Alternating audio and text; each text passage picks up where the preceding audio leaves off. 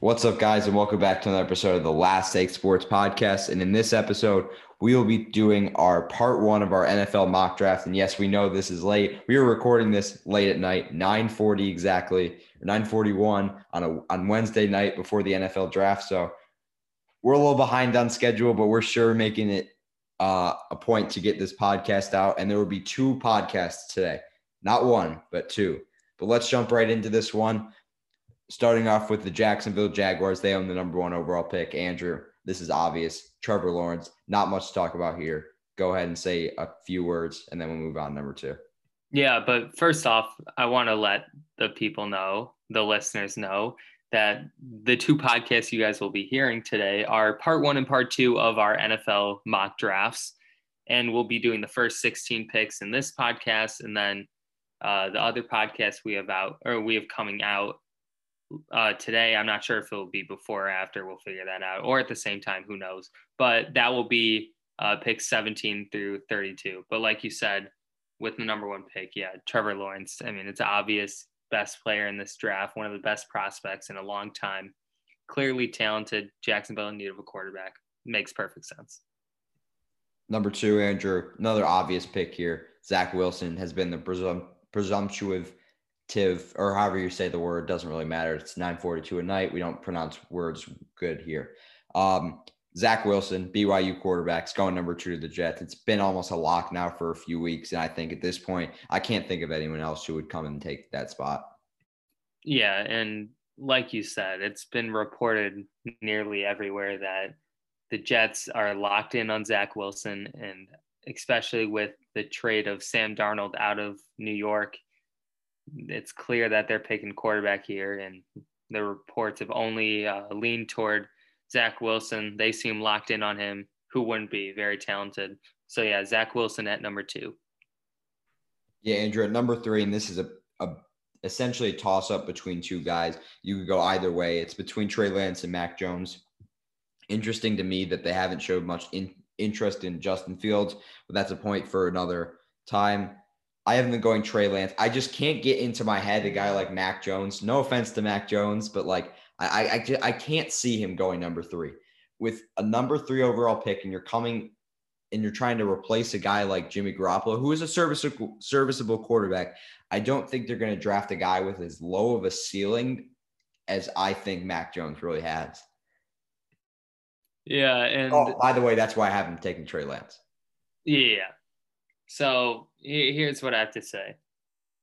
With San Francisco, this is where the draft can start. There, there will be drama starting at this pick. No matter who they take, there will be drama. And I, like you said, I think it's uh, between Mac Jones and Trey Lance for this pick. And the the weird part about that is I don't think either one of them are, are better than Justin Fields. And that's just what confuses me so much why the 49ers or whatever team that is looking for a quarterback is just not considering Justin Fields at all. It it doesn't make sense to me. I know that he's dealing with some uh, I think there's some medical problems, maybe injury problems. I'm not exactly sure on that. But Justin Fields is just so talented, but enough talking about him like I said, I think it's between Mac Jones and Trey Lance in this pick, and I'm going to go in the opposite direction as you. I think they will go Mac Jones, and I don't fully agree with this. I don't even think Mac Jones should go this high, but yet again, it's a mock draft. This is what I think will happen. And I think Mac Jones will go number three to the 49ers. Yeah, Andrew. And moving on now to the fourth overall pick, I think this is another pretty easy one if you're considering that that the Falcons are going to take offense, it's going to be Kyle Pitts. They already got receiver, running back. It's way, way, way too early to take running back. And Kyle Pitts is a freakish athlete that's once in a lifetime type of player. I could see them possibly taking a quarterback, maybe like Justin Fields here, hometown guy. Other than that, it's Kyle Pitts, and that's why I have Kyle Pitts going here, Andrew. Yeah, and I think the goal is just to give Matt Ryan another weapon and more to do with this offense. And like you said, they set it receiver with Julio Jones as of right now and Calvin Ridley. So you go out and get a tight end that is basically another receiver that is superstar potential, and he's he's just his the way he, his body is built, the way his body is structured. It's unlike any tight end that is in the NFL. He is basically another receiver for your team. He is very unique and very talented at the same time. So I think that Atlanta's going to go out and get this very unique player in Kyle Pitts to add another weapon to their offense. Yeah, Andrew, and moving on now to number five, which is another pick that's kind of really down to two players if Kyle Pitts is off the board, and that's Penei Sewell, Ja'Marr Chase, both of which kind of have meaning, a lot of meaning to Joe Burrow.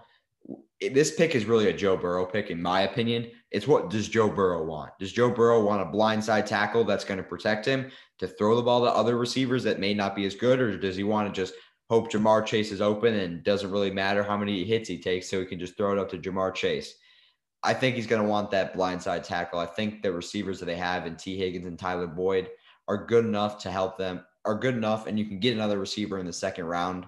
So I ultimately think the best pick for them is going to be taking Penei Sewell.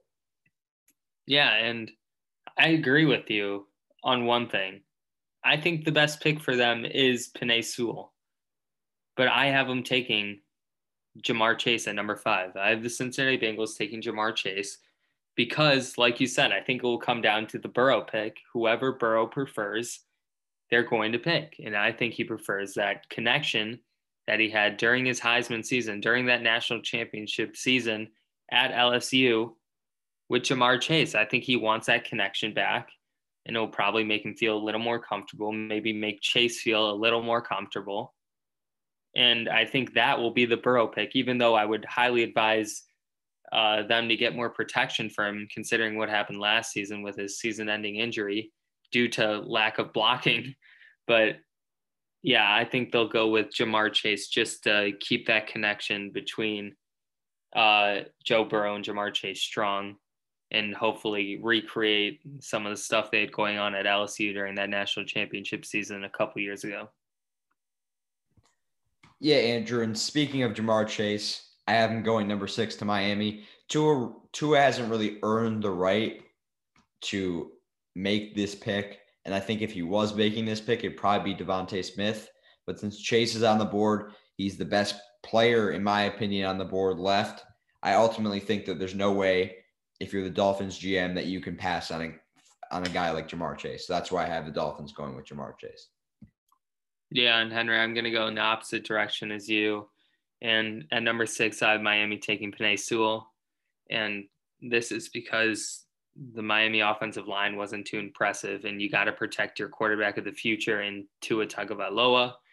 And the way to do that is draft the best offensive lineman and the most physically imposing offensive lineman in this draft, and that's Penei Sewell. So I think once they see the Bengals pass on him, they're going to have to take him at six. And honestly, I think he could be one of the better players coming out of this draft and could possibly, uh, I mean, I was going to say could possibly be the best, but not with Trevor Lawrence up there. But I think he has a lot of potentials where I'm trying to get at. So I think Miami's going to take Penei Sewell to uh, get some blocking for Tua, their quarterback of the future. Yeah, Andrew. Moving on now to number seven, the hometown Detroit Lions easily screw up pick here. I mean, there's really many, many, many ways that the Lions can screw this up. But you know, in Brad Holmes, we trust. There's a lot of ways they can go here without screwing up. They can go offensive line, which I believe that's what Andrew has them going. I think with a guy like Jalen Waddle on the board, with all the talent, with all the speed, and the the ginormous need that the Lions have at receiver, I mean, it's almost like it's it's so big of a need. I mean, who I don't even know if I can name the number one. Is it is it Quintez Cephus, if I'm not mistaken? That's the number one receiver right now. Uh, uh, Breshad Perriman, Tyrell Williams. Uh, it speaks for itself. I got the Lions going Jalen Waddle, Andrew. Well, here's what I have to say about that. The Lions could go anywhere with this pick. They could they could do virtually anything with this pick because basically any well, kicker they really can't screw this one up. Yeah, and their team needs are literally every position on their roster. There, it, it just is. So, like I said, they could go anywhere with this pick. I have them going Rashawn Slater out of Northwestern. He's listed at an offensive guard, but he could play pretty much anywhere on the offensive line. He's so versatile and he's pretty dominant from what we've seen uh, at Northwestern. I think he he could be the most underrated player in this draft, underrated prospect. I don't think people are giving him enough credit just because of how versatile he is, and I think the Lions will uh, will identify that and take advantage of it at number seven. I know some people may think that's a little too high, but I think he'll definitely be worth that pick, especially since the Lions don't have the best offensive line and they need to protect their quarterback that they're paying over a hundred million dollars in Jared Goff. The way to do that is to get the most versatile offensive lineman in the draft, and that's Rashawn Slater. Yeah, Andrew. And moving on now to number eight, a team in the Carolina Panthers who, before the draft, were a team that could possibly be looking at quarterback. At this point, with the trade for Sam Darnold, I don't think that's the route they're going to go. And mm-hmm. defense is a big need. They have great weapons on offense, maybe offensive line, but I don't really think that Slater's a guy that you want to go with here. I think that mm-hmm. ultimately they're going to go defense, and I think Patrick Surtain is the I wouldn't say I think he's the best, but I think he's viewed as the best defensive player on the board. And I think cornerback's a big need for Carolina. I think they go with Patrick Surtain here, Andrew. You see, I'm going to disagree, and I don't have him taking quarterback here because they just traded for Sam Darnold. But what I do have him taking is a weapon for that quarterback that they just acquired.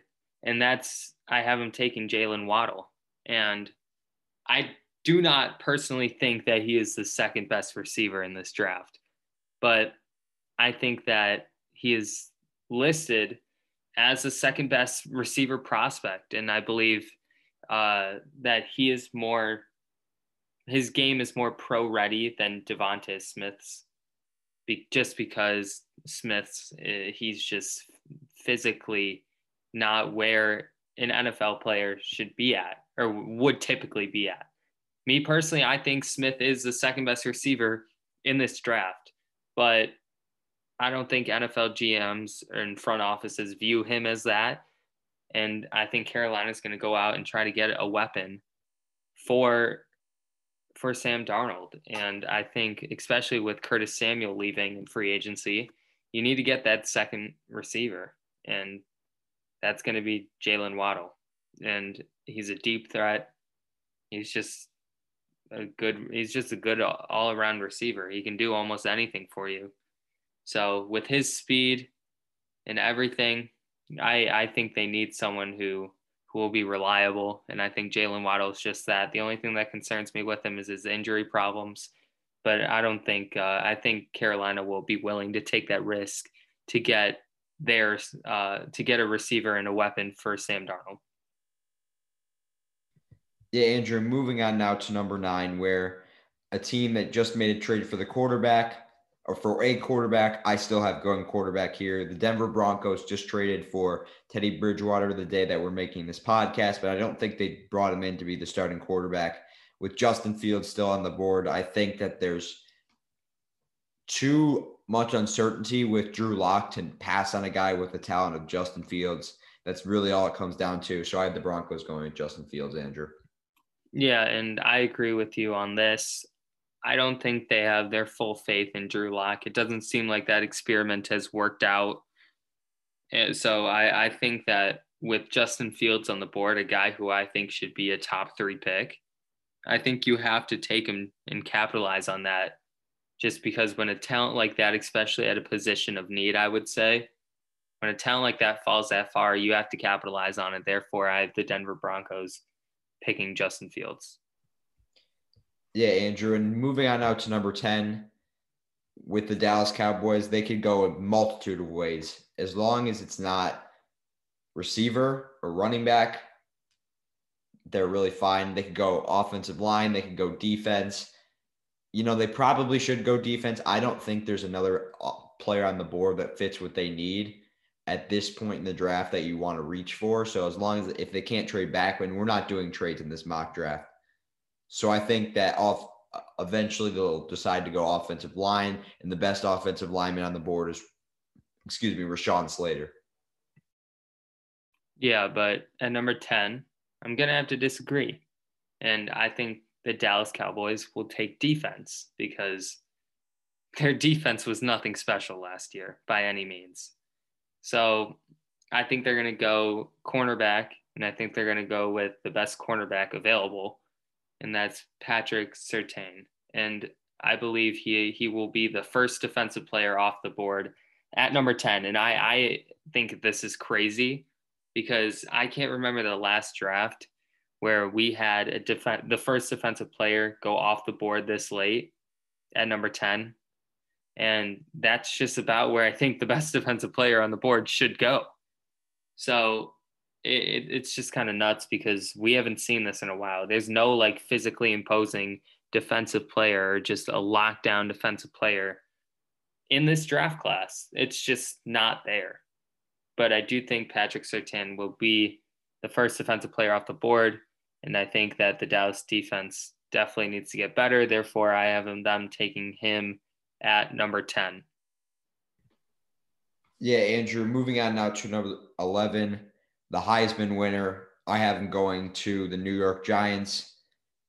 With the guy with the talent that he has, I think this is too late in the draft for him to go.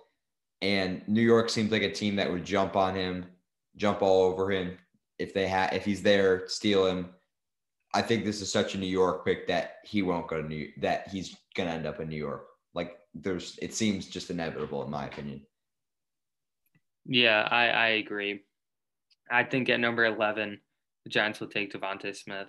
And I I personally don't think he should fall this far. And I know he will fall this far just because of worries about where he's at physically. But this guy dominated college football. And if any other player dominated college football like he did, there would be and and they were they were weighed uh 195 pounds maybe 200 pounds we'd be talking about them being a top four pick top three pick maybe but just because DeVonta Smith is what is he at? I think 175, maybe one 170 something. Maybe, barely. He might be at 160. I don't even know where he's at this point. Right. But it's def it's definitely not ideal for a wide receiver in the NFL teams are going to pass on him, and that's why he's going down to number 11. But if he did what he did at his weight in the highest level of uh, football aside from the NFL, I don't see why he couldn't do it in the NFL. And that's why I think the Giants, with need at receiver to help out Danny Dimes at quarterback, you're going to have to take DeVonta Smith. And I think that this will be also one of the most overlooked players in the draft. Like I said, you can't you you you have to look at the tapes. This man had one of the best receiver uh, years as a in college as a receiver. I think it might have been one of the best years in history for a receiver in college football. And we have, you know, it's crazy. We have him being taken at 11th. If any other receiver with their types of builds in this draft had his type of year, they would be taken top three, no question. This guy's clearly talented, and all because he weighs a little less than he should, or uh, weighs a little less than ideal for the NFL level. It shouldn't be why he's getting picked at 11th instead of most likely top three with that. He's a Heisman winner, the Heisman winner. 23 touchdowns, I believe, if I remember correctly. When was the when was the last time you've seen a wide receiver do that? I don't think ever. And I could be wrong. You can fact check me on that. But at least from my memory, I haven't seen a wide receiver ever do that. So look at the tapes. This guy should not be going 11. But yes, I do have him going 11 to the New York Giants. Yeah, Andrew, and going a little faster now. Uh, moving on now to number 12. Philadelphia Eagles could go any way here. Their defense was horrible. Their offense was horrible. I think with the the talent that Jaycee Horn has and the the the level that he claims that he can play at, I don't think that's really why they're going to take him. But I think that it's the pure overall talent, strength, speed side that he has. I think it just seems like a, a good pick for Philly. They they just need football players. Like they need talented football players. They got a whole bunch of Joes, not Jims and Joes. That's it. They need some Jims and some Joes. Yeah, and I agree with you that they're going to go on the defensive side, but I have them going a little different route, and that's Micah Parsons at 12. I have the Eagles taking Micah Parsons. I just think he's the best player available at this point in the draft. And that's what Philadelphia needs. They need the best players that they can get, and Micah Parsons is that. And I, I personally think Micah Parsons is a talented enough player to get picked in the top 10, but there's a little concerns around him and his name. So mm, that's why I think he'll fall uh, past the top 10. But I think at this point in the draft, when Philadelphia just needs the best player they can get, they're going to take Micah Parsons. Yeah, Andrew. And at 13 now, I have the Los Angeles Chargers. They need someone to protect Justin Herbert. And the best offensive tack on the board is Christian Darrisaw on my mock draft. Ultimately, I think that's just the only pick that you can go with if you're LA. So I have them taking Christian Darrisaw.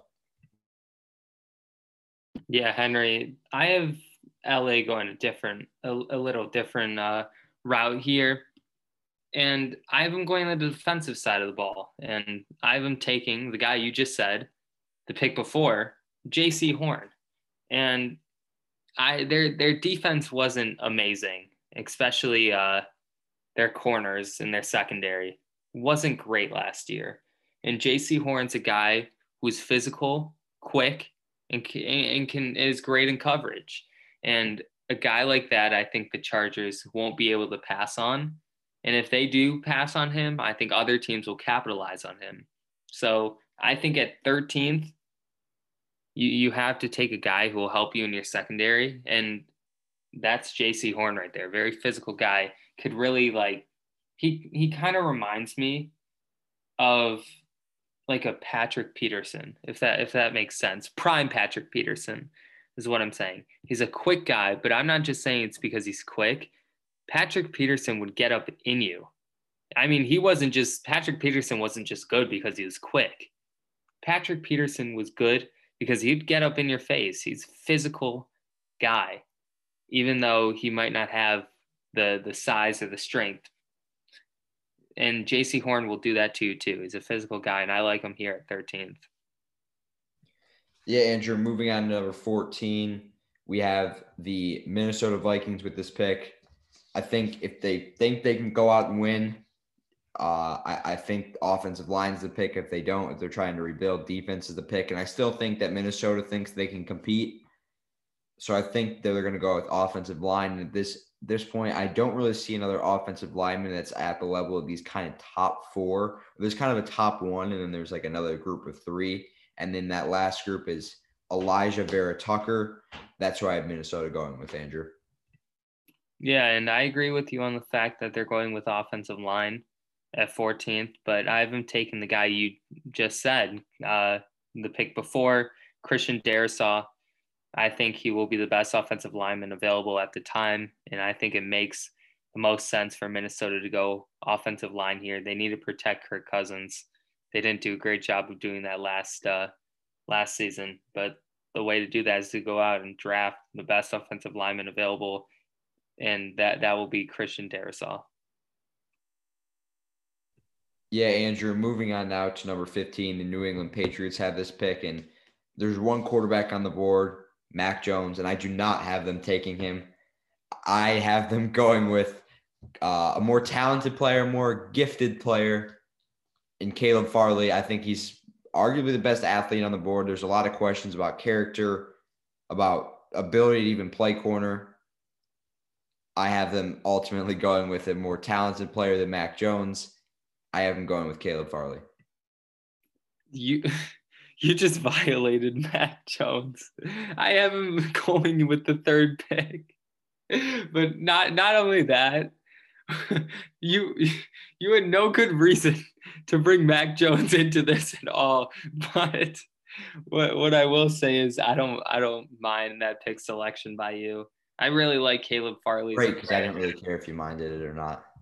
yeah, yeah, but, but Caleb Farley actually is a very talented player.